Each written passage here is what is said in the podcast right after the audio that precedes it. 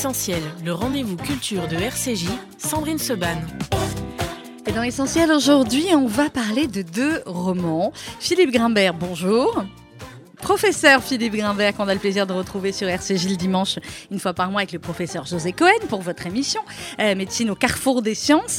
Euh, mais là, ce n'est pas le médecin que je reçois, c'est euh, l'écrivain 39,4. Ça vient de paraître aux éditions Le Dilettante. Et à vos côtés, Jean-Michel Guénassia. Bonjour. Bonjour. Merci beaucoup d'être avec nous. On va parler avec vous de votre dernier livre, Les Terres Promises. C'est un roman aux éditions Albin Michel. C'est la suite du Club des Incorrigibles Optimistes. je n'avais pas eu la chance de lire le premier, euh, mais j'ai adoré celui-là. Je peux le lire quand même le premier maintenant, vous croyez, Jean-Michel? Absolument. Les, deux sont. Enfin, celui-là est conçu pour être indépendant et, autonome. D'ailleurs, c'est intéressant. Mais oui. Vous l'avez lu, je ne sais pas si euh, vous avez tout compris, si vous êtes rentré dedans. Donc, euh, Totalement. je l'ai écrit pour qu'il soit autonome. Et en même temps que ceux qui ont lu le premier puissent retrouver avec bonheur. Surtout qu'il est paru il y a 12 ans. Donc... Bah, ça fait un petit moment. C'est-à-dire qu'il vous a fallu 12 ans pour écrire celui-là? Vous avez fait d'autres choses entre temps, mais cinq, oui. Cinq autres entre temps. Voilà. Et puis j'ai pas, j'avais pas trouvé l'histoire avant. La suite de l'histoire. Alors on va euh, en parler. L'émission s'appelle Essentiel. Ma première question euh, à mes invités est toujours qu'est-ce qui est essentiel pour vous dans la vie, Philippe Grimbert? Une vaste question. Mais oui. Qu'est-ce qui est essentiel?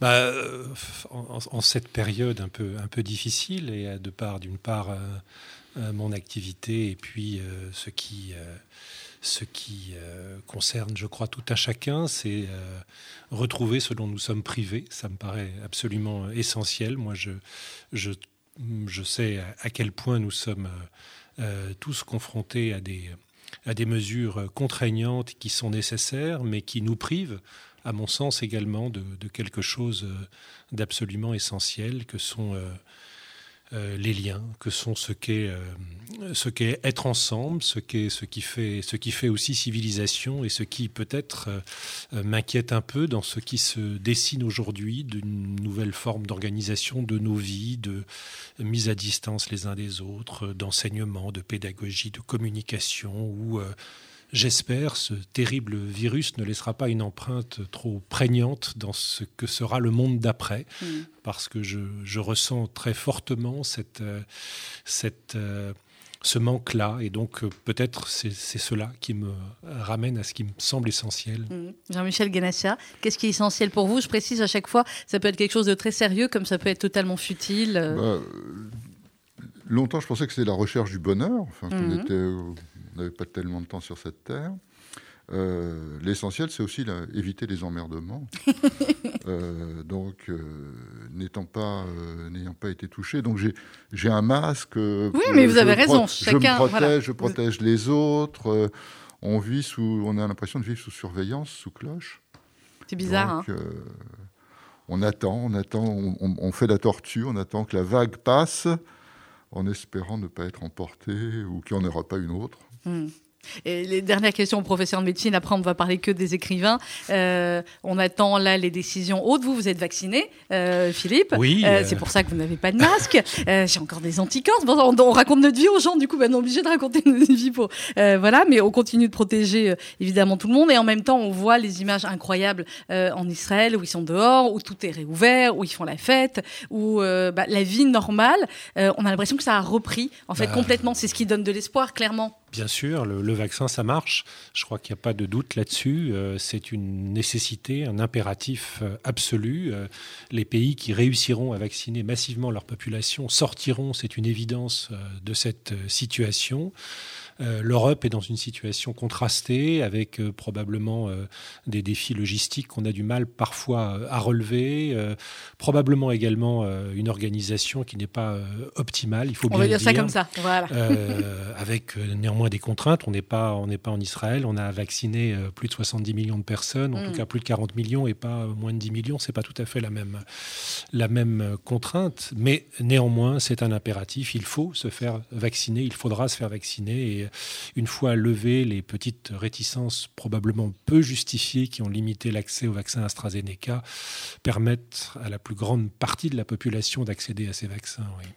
Alors, on va parler littérature avec vous deux. Il y a plein de points communs, vous allez voir dans vos livres, peut-être dans vos euh, parcours. Euh, Philippe Grimbert, je crois que je, je, ne pose jamais cette question à mes invités en première question. Ils me regardent en se disant qu'est-ce qu'elle va me sortir? Vous avez quel âge, Philippe Grimbert? Alors, vous voulez mon âge réel ou mon C'est âge le but du physiologique C'est comme vous le sentez.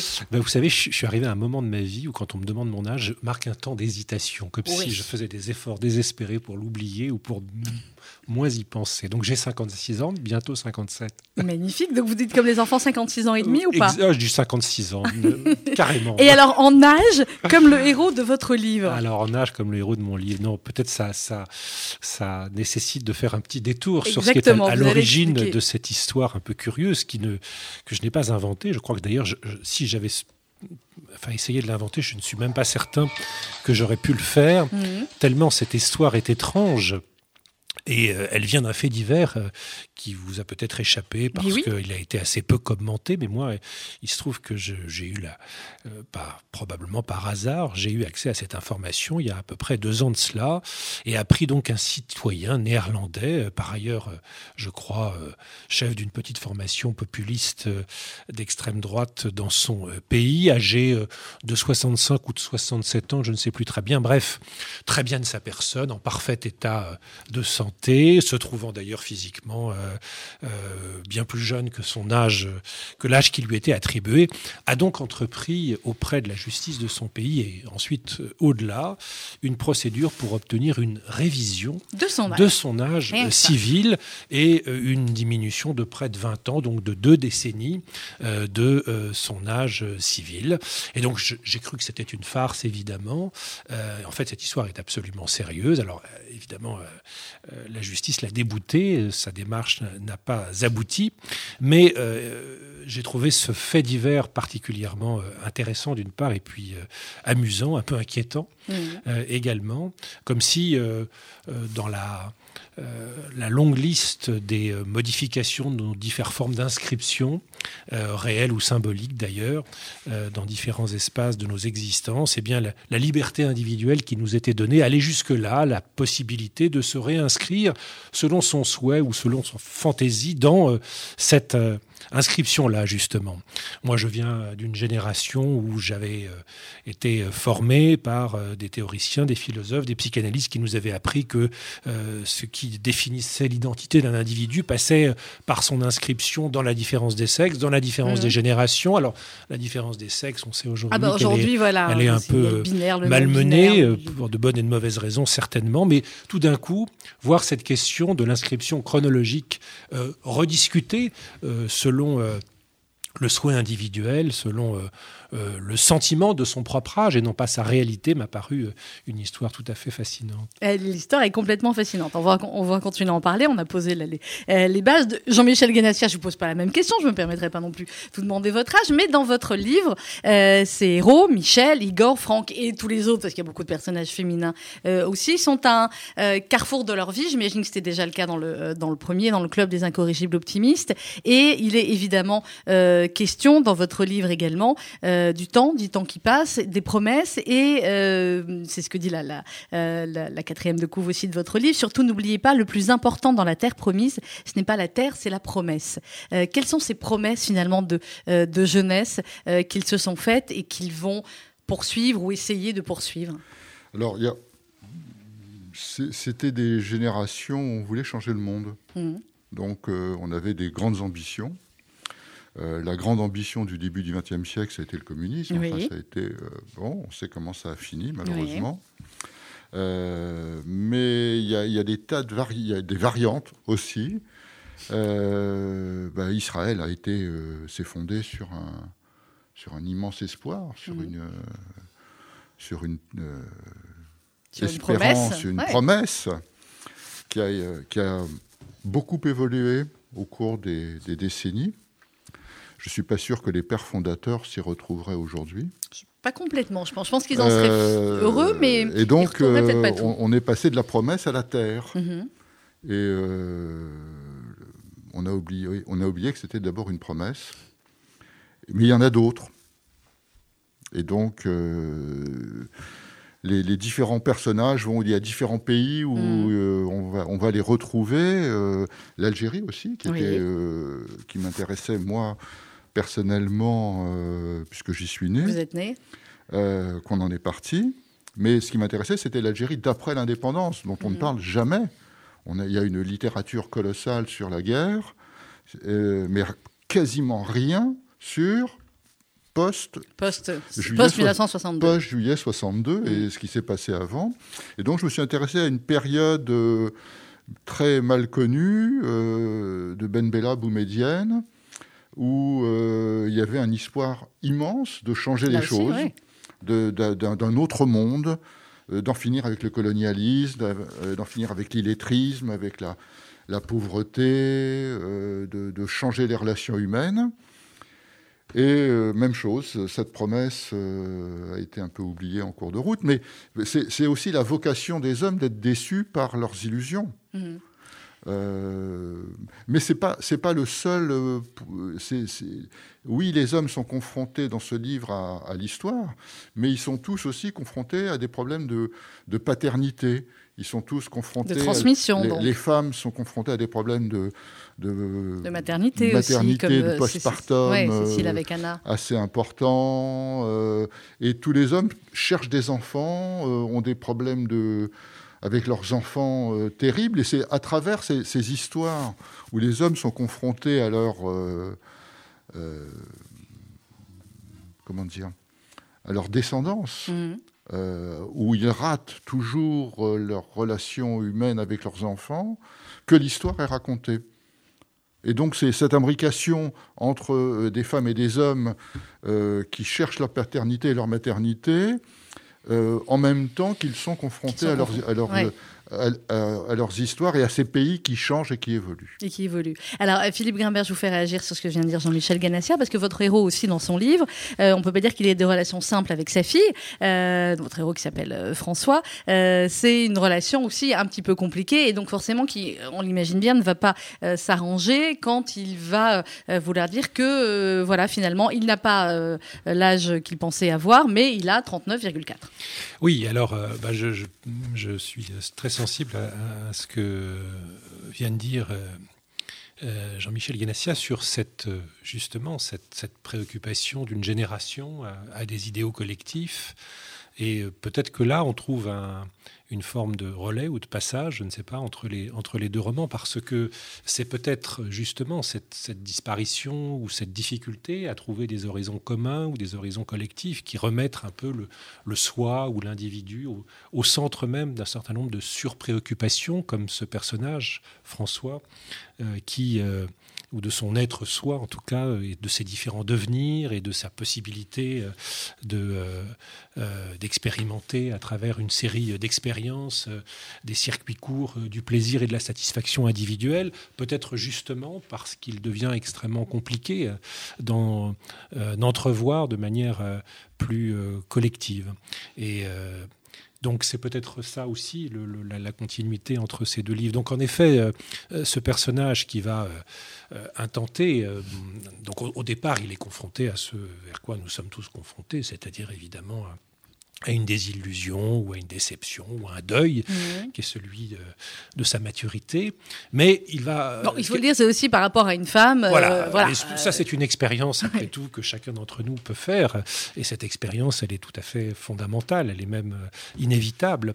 Mais ce qui est intéressant, c'est de voir comment ce personnage va rencontrer un certain nombre de relais, mhm. à la fois euh, à travers ce, PDG d'une société qui promeut le transhumanisme, à travers la jurisprudence également, qui va venir d'une certaine façon lui proposer des solutions euh, pour transformer cette frustration euh, en euh, un véritable enjeu à la fois sociétal et politique qui finira évidemment par, se retourner contre lui.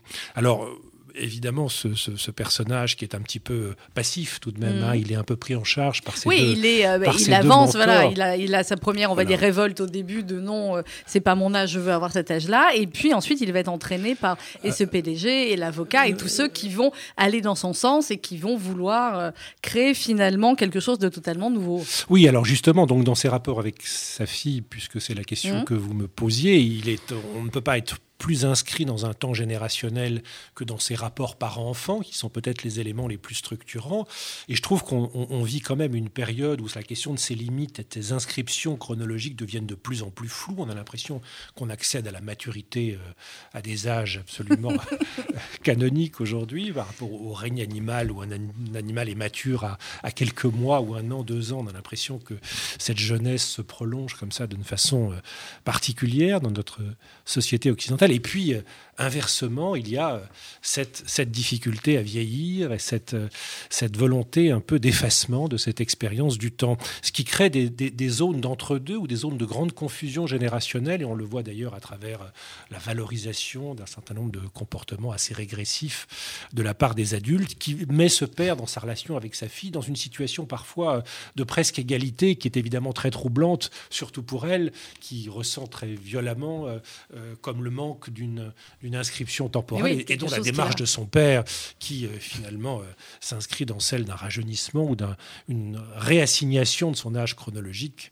va, la, va perturber encore un peu plus davantage leur, leur, lien.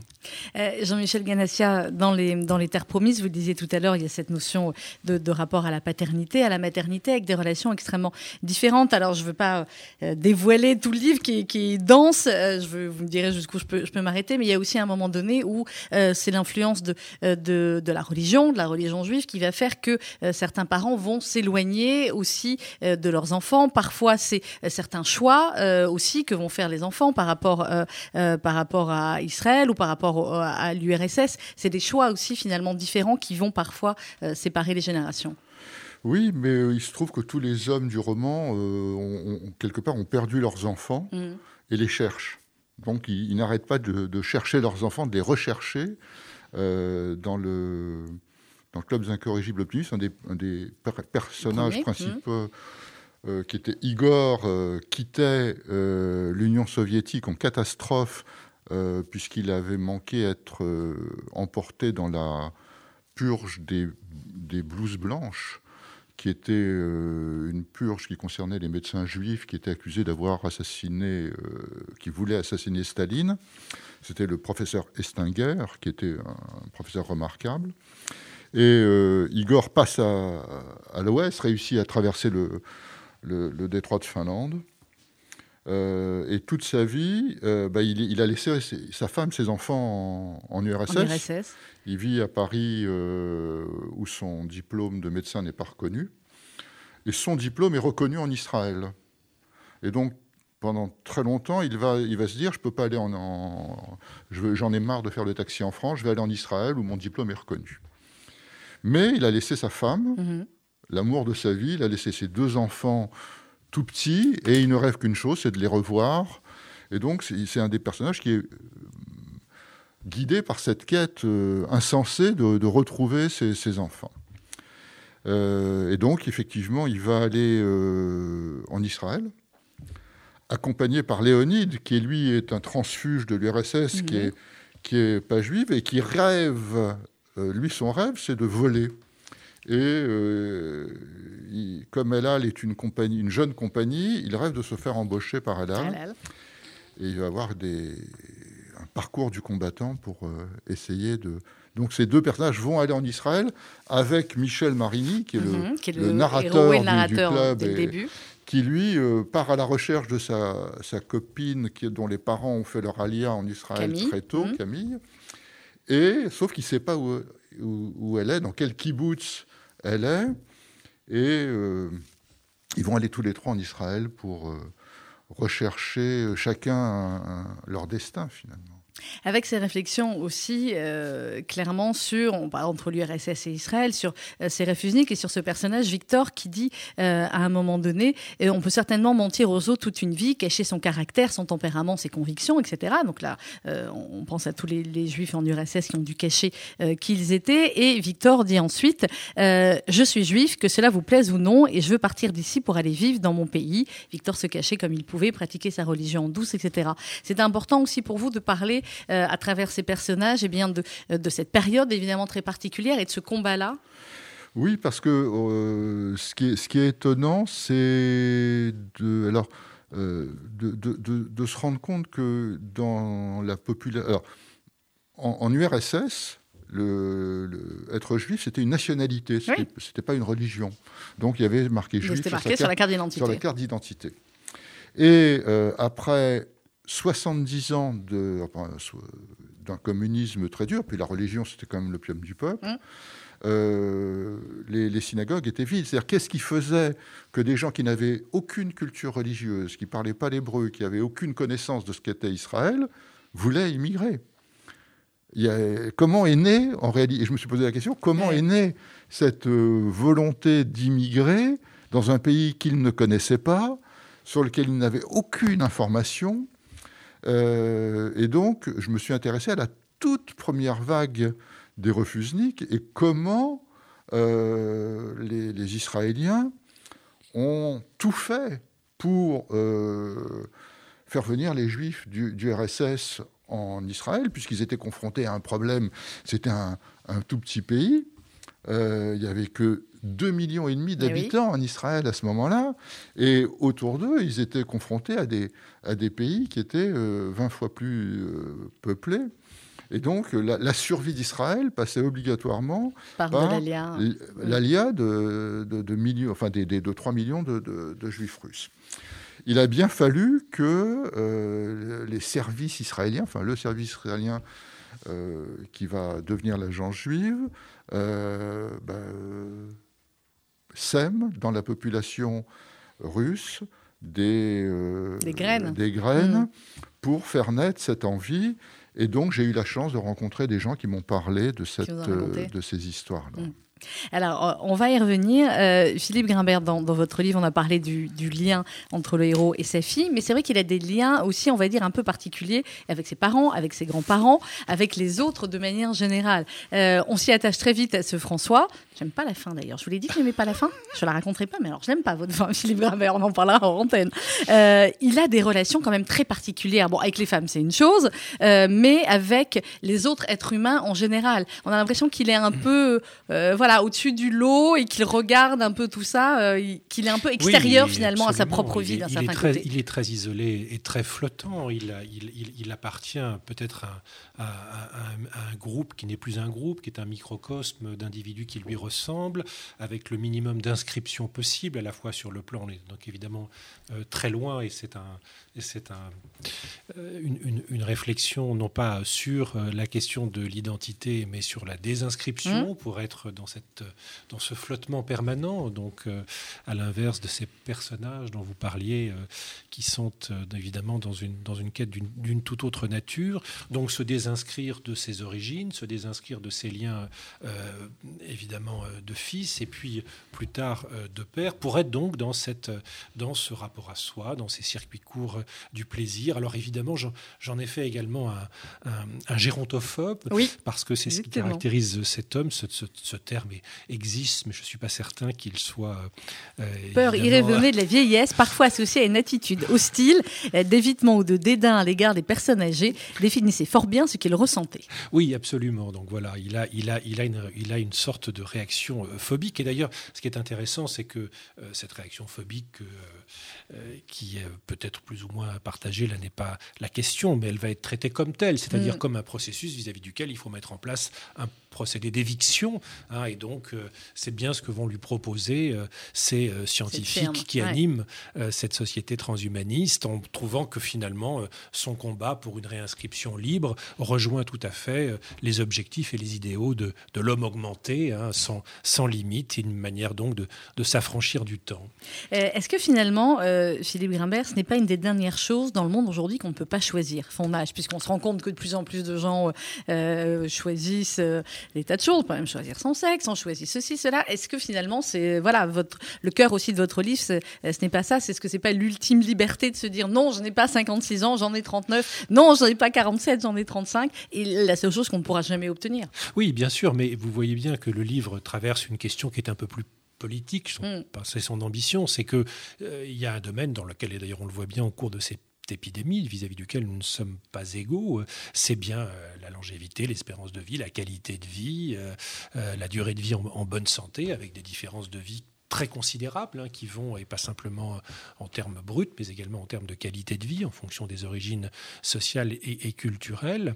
Et donc, euh, il y a un moment donné, ce, personnage considère qu'en effet, on pourrait lui attribuer un, un, âge beaucoup plus en rapport avec sa physiologie que son âge civil. Et d'ailleurs, il ne voit pas pourquoi ce même âge civil lui serait attribué à lui et à quelqu'un du même âge qui est dans une situation médicale bien plus détériorée. Et donc, c'est comme ça que, évidemment, sa démarche va tomber en, en porte à faux avec une revendication politique, car syndicale, et politique, ce qui pour l'un relève évidemment du souci de soi et euh, de, sa, de son dur désir de durer, comme disait l'autre, pour les autres devient évidemment un combat euh, politique d'une autre nature pour obtenir en effet une révision de leur âge, mais cette fois-ci dans le sens inverse, et donc euh, obtenir des droits à la retraite plus, plus rapides et évidemment sortir de la vie active avec, on le voit bien, une mise en tension entre ce que sont les droits collectifs ou ce que sont euh, la législation ou l'inscription symbolique pour une collectivité et ce qu'elle l'est pour les droits individuels et sur le plan strictement personnel, c'est-à-dire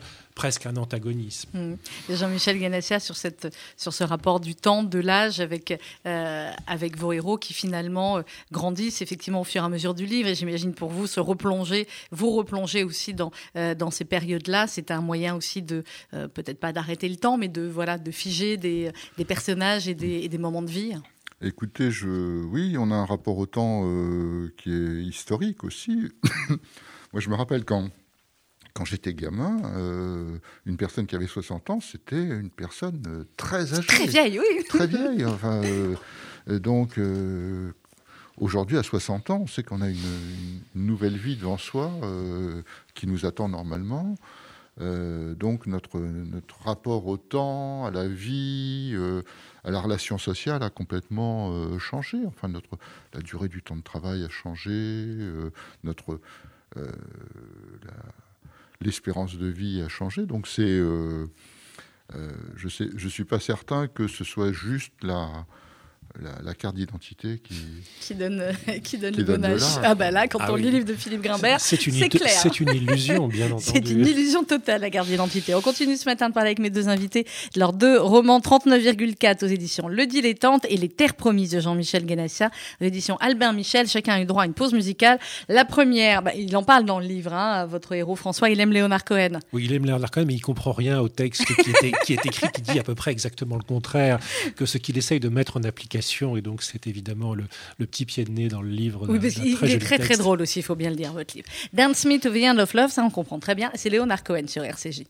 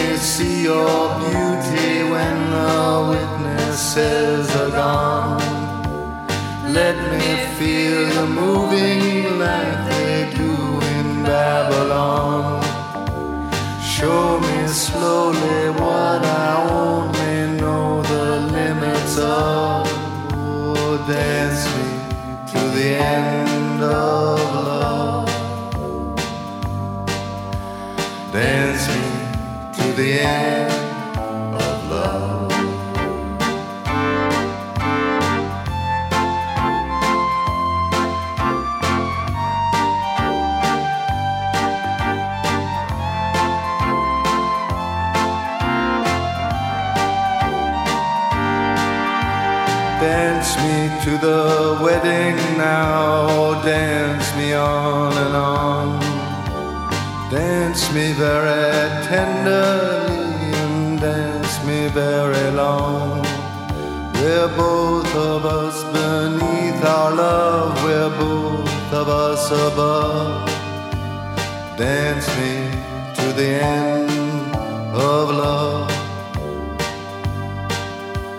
Dance me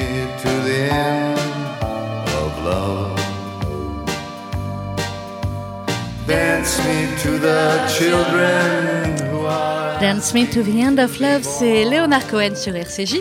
On parle ce matin avec euh, Philippe Grimbert, 39,4, c'est son roman aux éditions Le Dilettante, et euh, Jean-Michel Guénassia, Les Terres Promises, c'est aux éditions euh, Albin Michel. Philippe B. Grimbert, pour ne pas confondre avec, avec l'autre. Deux questions, messieurs, qui n'ont pas forcément à voir avec les, thèmes des livres, mais important, pourquoi est-ce que vous êtes mis à l'écriture, Philippe Grimbert, quand on est professeur de médecine? Et vous, je crois, Jean-Michel Guénassia, qu'avant l'écriture, vous aviez un, un autre métier aussi J'ai été avocat pendant six ans. Voilà, vous, alors six ans, c'est un peu court, mais néanmoins. Qu'est-ce qui, qu'est-ce qui a fait l'écriture, Philippe? Alors moi, l'écriture, d'abord, c'est une, c'est c'est la seule religion euh, familiale. C'est la religion de mon père. Enfin, la lecture, la littérature, la grande littérature. Euh, et donc moi, j'ai j'ai la- j'ai- j'ai vécu avec un père qui vivait dans les livres et qui lisait. euh, tout le temps, je crois que je l'ai toujours vu lire euh, la nuit, le, jour, me, pourchasser avec ces, extraits de romans de la, de la grande littérature euh, française, russe, euh, allemande, juive. Et de ce fait, j'ai eu une relation particulière avec l'écriture, c'est-à-dire à la fois l'impression que évidemment il y avait quelque chose d'une certaine sacralité, mais en même temps évidemment c'était très inhibant et, et pour moi écrire était absolument impossible. Et il m'a fallu des années, des années et des années avant de pouvoir, ne serait-ce que commettre ce geste hein, D'écrire de Ouais. l'écriture, qui était vraiment euh, absolument impossible. Je fais la psy de comptoir ou pas? Il Bon, a fallu attendre que, votre père ne puisse pas le lire ou Peut-être. Ouais. Peut-être, en effet, ça s'est passé comme ça. D'ailleurs, euh, ça s'est passé comme ça dans les Mm. faits, même s'il a fallu, euh, même si l'écriture est venue bien après sa mort. Mais en tout cas, je, je- je pense aujourd'hui à, à- à quel point mon appréhension aurait été grande si j'avais su qu'il a- qu'il pouvait porter un regard sur l'écriture. Et puis, un, et puis un jour, alors, euh, on ne sait pas, ça fait partie des, mystères de l'existence, quelque chose se défait ou, ou se simplifie. En tout cas, euh, on peut tout d'un coup euh, accéder à ça. Alors, qu'est-ce qu'on en fait? C'est souvent très éloigné de, évidemment, de, de l'idée qu'on pouvait en avoir. Mais en tout cas, euh, on passe de quelque chose d'impossible à quelque chose de possible. Moi, je ne fais pas du tout partie de ces gens qui disent qu'ils écrivent depuis qu'ils sont tout petits et qui tiennent des carnets, etc. Pas du tout. Moi, j'ai vécu dans un monde sans l'écriture pendant très longtemps, plus Ouais. de 50 ans, à un moment de ma vie où l'écriture est devenue quelque chose, euh, j'espère en tout cas, euh, pour moi. Ah bah, pour moi moi, j'espère aussi parce que franchement, d'important et hum, voilà et donc euh, c'est aussi important quand on est un lecteur parce que lecteur je, l'ai toujours été de pouvoir à un moment donné euh, euh, voilà passer à l'acte de, de cet artisanat Mm. parce que c'est un c'est je crois un, un artisanat dans lequel on, on mesure quand on quand on débute l'immensité du du, tra- du travail qui, qui- qu'on a devant soi et, et voilà la ce, qui est, ce qui est heureux pour moi c'est que finalement on, on peut, on peut s'y mettre tard c'est pas le cas de la musique C'est pas le cas. Ouais, c'est plus, c'est plus compliqué. Et je vais vous laisser répondre. Jean-Michel Guénassia, sur l'écriture. Mais avant cela, je vais lire juste un petit extrait de votre livre. Euh, et c'est Habib euh, qui, qui parle. Et, euh, et Franck, un des personnages, lui dit C'est incroyable, je n'ai jamais vu personne lire autant que lui. C'est pour faire écho à ce que vous dites et à votre papa. Ne dis pas cela, mon ami. Cette abondance ne représente rien que quelques grains de sable dans le désert. Combien de livres as-tu lu Et combien en liras-tu avant que Dieu te rappelle à lui? Admettons qu'à partir de l'âge de 10 ans, tu lises un livre par semaine. Cela n'en fera que 52 dans l'année. Si Dieu t'accorde une longue vie et une bonne santé, au bout de 70 ans, tu n'auras lu que 3600 livres, à condition de ne pas toucher à ces gros romans français qui demandent à eux seuls une année de concentration au moins, tellement ils sont volumineux. D'après toi, combien y a-t-il de livres à lire? Des millions. Plus que d'étoiles dans le ciel. Combien de centaines de milliers de livres passionnants, à côté desquels nous allons passer, combien de milliers d'auteurs remarquables dont on ne saura rien comme s'ils n'avaient pas existé. Quel gâchis. Et encore, moi j'ai eu la chance d'avoir une existence préservée, une santé de chameau, jamais malade à part quelques rages de dents et de ne pas être parti à la guerre. J'ai lu chaque jour et chaque nuit que Dieu m'a donné depuis 60 années. J'ai eu une vie de rêve comme peu d'êtres humains et pourtant je ne suis qu'une grenouille stupide qui jamais ne pourra parcourir la montagne de la culture. C'est pourquoi plus je lis, plus je me désespère de ce que je ne lirai pas. C'est beau, hein? et c'est ma question quasiment de tous les jours quand je vois arriver avec bonheur toutes les dizaines de livres des attachés de presse. Il y a la vôtre qui est là, des maisons d'édition qui s'empilent, qui s'empilent sur mon bureau et qu'il faut faire un choix. Et je dis, oh mon Dieu, comment je vais faire À côté de quel livre passionnant je vais passer? Donc Jean-Michel Ganassia, la parole est à vous. Ben, Maître. Oui, mais c'est euh, à côté, on, on passe à côté de de centaines de milliers de livres euh, qui, qui nous auraient emballés. On, on- on- on les cherche, mais euh, j'ai été effaré lorsque j'ai pris conscience que je lirais jamais plus de 3000 livres dans ma vie. Mm. Euh, Eh c'est oui. ridicule. la, la- la première librairie venue en, en a 10 ou 12 000 en stock. Euh, je ne parle pas de la FNAC ou de Cultura. Donc, on, on les connaît de, par mémoire et on, on, on les, on les oublie très vite. Et, donc, même en lisant beaucoup, on lira pas grand-chose. Alors en écrivant beaucoup, comment vous êtes venu à l'écriture, vous, après l'avocat? Euh, je, je suis devenu avocat par défaut parce que je ne savais Mhm. pas quoi faire. De, Parce que vous ne pouviez pas faire médecin pour les familles Non, j'étais tellement nul en maths que c'était inenvisageable. Euh, donc j'ai fait avocat, j'ai fait, du droit parce que Mhm. je savais pas quoi faire d'autre. Euh, je suis devenu avocat euh, sans parce que je savais pas quoi faire d'autre non plus, parce que c'était accessible, parce que Mhm. ça me permettait d'avoir la paix avec mes parents. Euh, puis je, me suis pris au jeu, ça m'a beaucoup plu et c'était très bien, ça marchait bien. Et puis est née l'envie d'écrire, mais surtout d'écrire, des, de faire du cinéma, d'écrire des scénarios. Oui.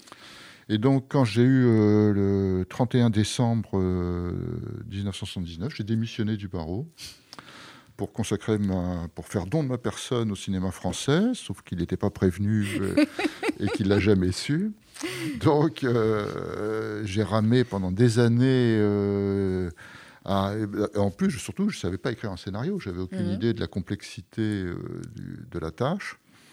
Donc j'ai vraiment ramé, ramé, ramé, ramé. j'ai fini par ouvrir une, mettre le pied dans une porte, écrire des scénarios pour la télé. J'en ai écrit un paquet. Et puis ça a duré 25 ans.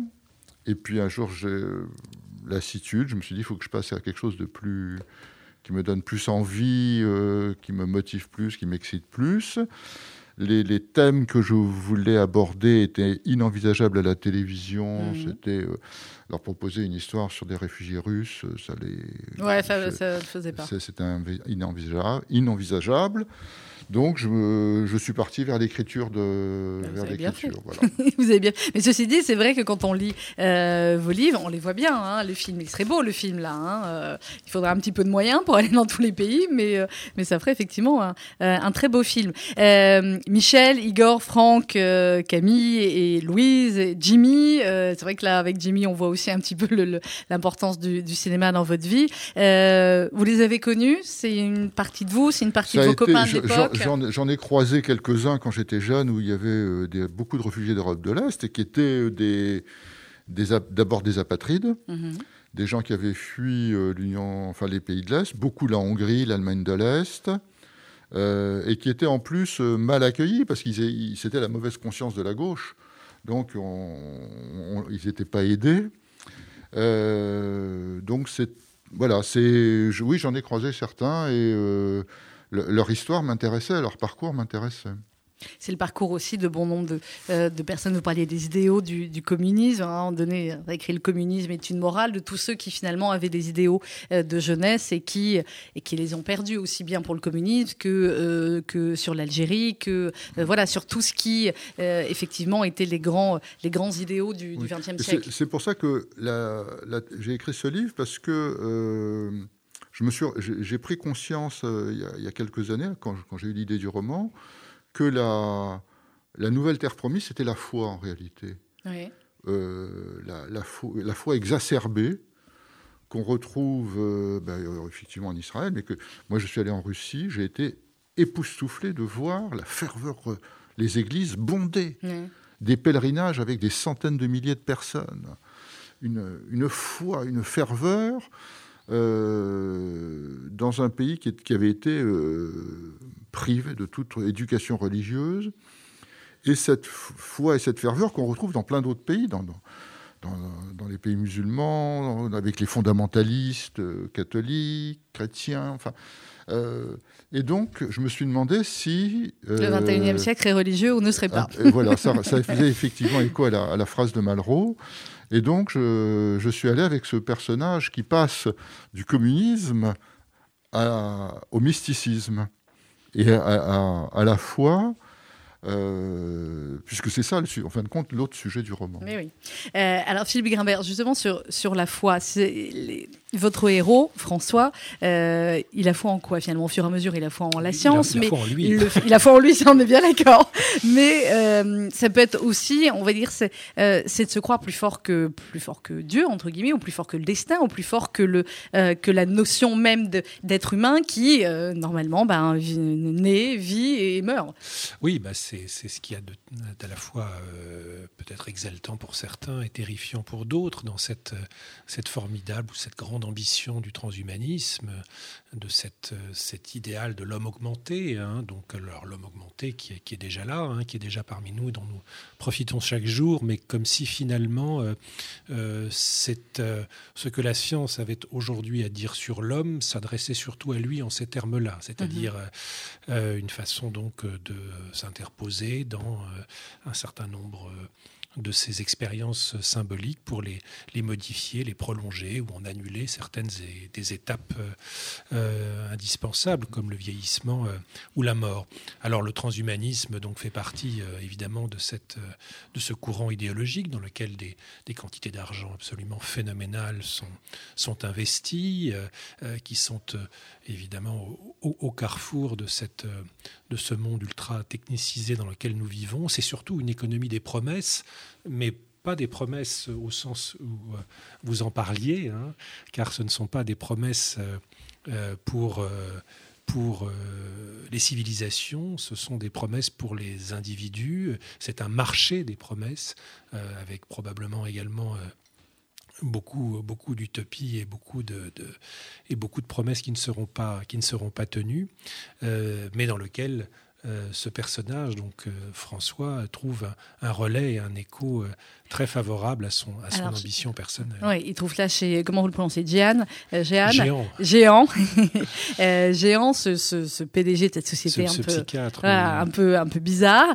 et qui est capable de citer dans le même discours euh, à la fois Alice du, euh, au Pays des Merveilles et Albert Camus, euh, où il dit que l'homme, euh, écrivait Albert Camus, l'homme donc est la seule créature qui refuse d'être ce qu'elle est. Eh oui, eh oui l'homme, euh, je pense aussi à la phrase de Pascal, l'homme passe l'homme, hein, mais je ne suis pas certain que ce soit dans ce sens-là que Ouais. Camus et Pascal euh, aient pensé cela, hein, c'est-à-dire que l'homme dépasse l'homme, peut-être, mais pour plus d'humanité. Là, l'interprétation transhumaniste, c'est vers une espèce d'hybridation roboïde dont je ne sais pas vers quoi elle nous conduit et surtout dont je ne sais pas euh, ce que nos âmes, puisque nous en avons une, euh, vont, euh, vont enfin, en quoi vont-elles être concernées par, par ces, ces modifications ou ces relais que propose aujourd'hui la science dans ces différentes configurations. Mm. Il est aussi beaucoup question des, des, femmes. On va terminer dans quelques minutes l'émission. Il est aussi beaucoup question d'amour dans vos deux livres, euh, messieurs, puisque François veut devenir plus jeune à cause d'une femme, euh, d'un amour, en tout cas à cause peut-être des femmes de manière générale. Et euh, vous, Jean-Michel Guénassia, il y a beaucoup d'histoires d'amour quand même là-dedans, celle de, de Michel et Camille, et puis d'autres. C'est aussi évidemment un élément moteur de leur, de leur vie hein, à leur âge. Et même après d'ailleurs, il n'y a pas d'âge. C'est la seule chose qui les fait bouger en Hum. réalité. C'est la, la passion. C'est moi, je, la seule chose qui m'intéressait dans ce livre, c'est de raconter l'histoire d'un homme qui est fou amoureux d'une femme qu'il a perdue par sa bêtise et qui, va, qui chercher toute sa vie à retrouver ou qu'il va garder toute sa vie en mémoire. Donc euh, euh, la- sa quête, c'est la quête de cette femme, euh, de cet amour impossible qu'il a claqué lorsqu'il était euh, jeune parce qu'il était un, euh, trop bête ou euh, trop il se faisait beaucoup trop d'illusions sur lui. Mhm. Et toute sa vie, il va le regretter. Il va avoir cette amertume qui va le, le, le dévorer jusqu'à euh, jusqu'à ce qu'il la retrouve d'une certaine façon. Mhm. Et puis il y a celui qui est partagé aussi entre, euh, entre deux femmes euh, et qui euh, ne sait pas, enfin qui au début va faire un choix et là aussi c'est un choix important, difficile. Que serait l'amour sans sacrifice? Puisqu'à un moment donné, effectivement, l'une des, des deux est sur un cours sur, sur Iphigénie, sur la- l'amour et le sacrifice. Ouais, toujours, c'est la- la- le, le- le problème auquel on, le problème auquel on doit résoudre, enfin chercher à résoudre en permanence, bien sûr. Est-ce qu'il y a une suite, euh, Jean-Michel Guénassia, euh, euh, aux terres promises? Écoutez, euh, une suite. vois l'attaché de presse qui bouge derrière. Non, non, pas, pas, pas dans l'immédiat. Il m'a fallu quand même euh, dix ans de Ben oui, réflexion. je sais. Il faut trouver l'idée. Je suis passé sur un autre roman aujourd'hui, Oui. qui, est, qui est compliqué à écrire, qui est, qui est difficile, mais peut-être. J'ai encore des personnages qui ont certainement des choses à dire. Ben oui, j'en doute pas. Prix Goncourt des lycéens en 2009, ça c'était pour le club des incorrigibles optimistes. Prix des lecteurs aussi du livre de poche. Euh, c'était chouette d'avoir ce Goncourt des lycéens, d'être reconnu Ah, comme ça. extraordinaire. Bah C'est- oui. c'est, vraiment une. euh, ça a été un coup de pouce euh, inattendu et exceptionnel. C'est un, un coup de projecteur euh, que je souhaite à tout le monde. Mais oui, clairement. Euh, Philippe B. Brimbert, c'est quoi le B? C'est le deuxième prénom, histoire de. Bah, c'est mon deuxième prénom. c'est votre deuxième prénom, Tout- logique. Tout, tout simplement, il, fa- il fallait, il fallait pouvoir euh, se différencier de Philippe Grimbert, donc euh, l'écrivain euh, et psychanalyste, auteur du Secret. juste, juste avant moi, que- que- que- qui a eu le concours des Qui est le Juste- Goncourt des a eu le juste avant. vous. voyez, Et dont- les, et dont les la- Philippe Grimbert vous poursuivent, Mais Jean-Michel vous ne pouvez pas imaginer à quel point cette différenciation a été pour moi importante parce que nous nous sommes retrouvés l'un l'autre à cohabiter quasiment dans le même immeuble. Donc, euh, dans une confusion absolument totale. Moi, je, re- je Vous recevais- receviez Lui recevait des comptes rendus je, de, je- de- je- de- je ne savais pas à cette époque que cette, euh, la question de, notre séparation nous pousserait jusqu'à jusqu'à ce point. Jusqu'à là. Euh, dernière question, Philippe Grimbert, parce que dans votre livre, évidemment, derrière cette quête de, jeunesse, on l'a dit, c'est la vie, c'est la mort. Quand on est un professeur éminent comme vous, euh, c'est peu de le dire, qui avait finalement euh, la vie et la mort de gens entre vos mains, parce que vous occupez notamment de greffe.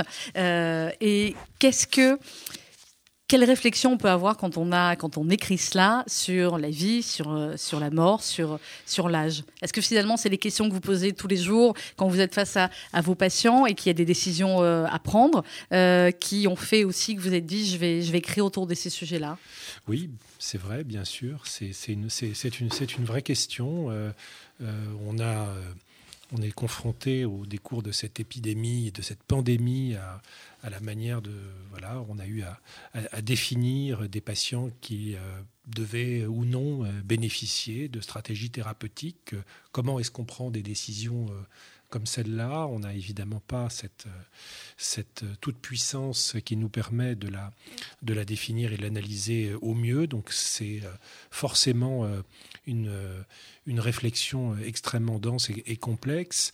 Et c'est donc pour cette épidémie, mais bien au-delà, dans le cadre de ma pratique euh, quotidienne, une, une réflexion permanente, l'accès ou non à la transplantation, euh, le prolongement ou non de la vie. Euh, c'est très difficile et on, on voit bien qu'on est au carrefour de questions très complexes, éthiques, mais d'abord et, et surtout, et c'est un point important, individuelle. Et donc la, la prise en compte de la subjectivité, de la possibilité pour des individus d'être capables de dire la manière dont elles veulent vieillir, dont elles Mhm. veulent mourir, me paraît absolument essentiel. Et je crois qu'on a encore du mal aujourd'hui à laisser toute la place à cette, euh, à cette parole singulière. On est préparé à cela, euh, professeur Grimbert, quand on est quand on est médecin. On est préparé évidemment à la vie, à la mort des patients, mais est-ce qu'on est préparé à ce qu'on vit, ce que vous vivez depuis un an finalement, à- devoir faire des choix comme ça? Ah non, on n'est jamais. On on- pas heureusement qu'on n'est jamais préparé Mm. à ça, sinon ça devient une technique. Mm. Et euh, heureusement que ça n'est pas une technique. La question de la vie et de la mort, c'est une, une question bien plus complexe. Ni la ni la vieillesse ni l'âge. Clairement. sûr. Merci beaucoup à tous les deux. Merci beaucoup Jean-Michel Guénessia. Merci à vous. Euh, les Merci. Terres Promises, avec une magnifique couverture. Elle est belle cette couverture. hein. Elle est splendide. Euh, ça vient de paraître chez euh, Albin euh, Michel.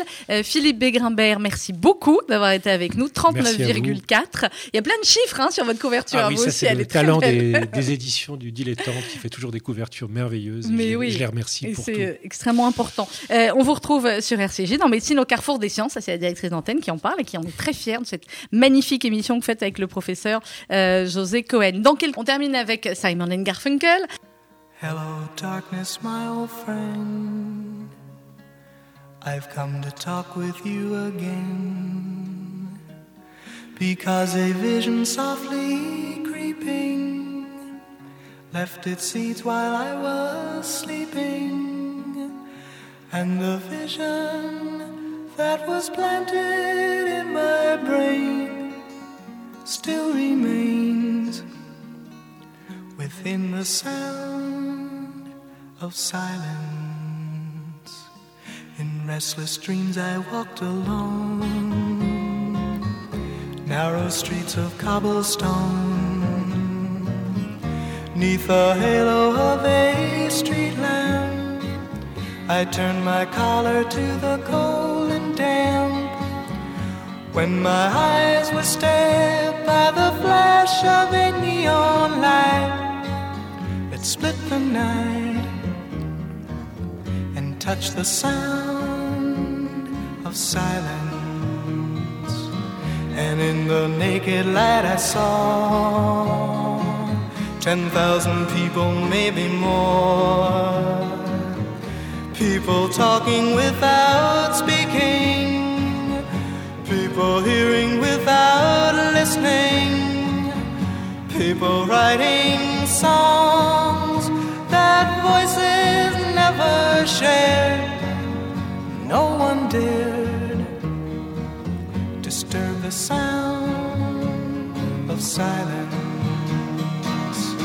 Fool said I, you do not know. Silence like a cancer grows. Hear my words that I might teach you. Take my arms that I might reach you. But my words, like silent raindrops, fell and echoed the wells of silence. And the people bowed and prayed to the neon god they made. And the sign flashed out its warning in the words that it was forming. And the sign said the words of the prophets are written on the subway walls and tenement halls and the sound of silence.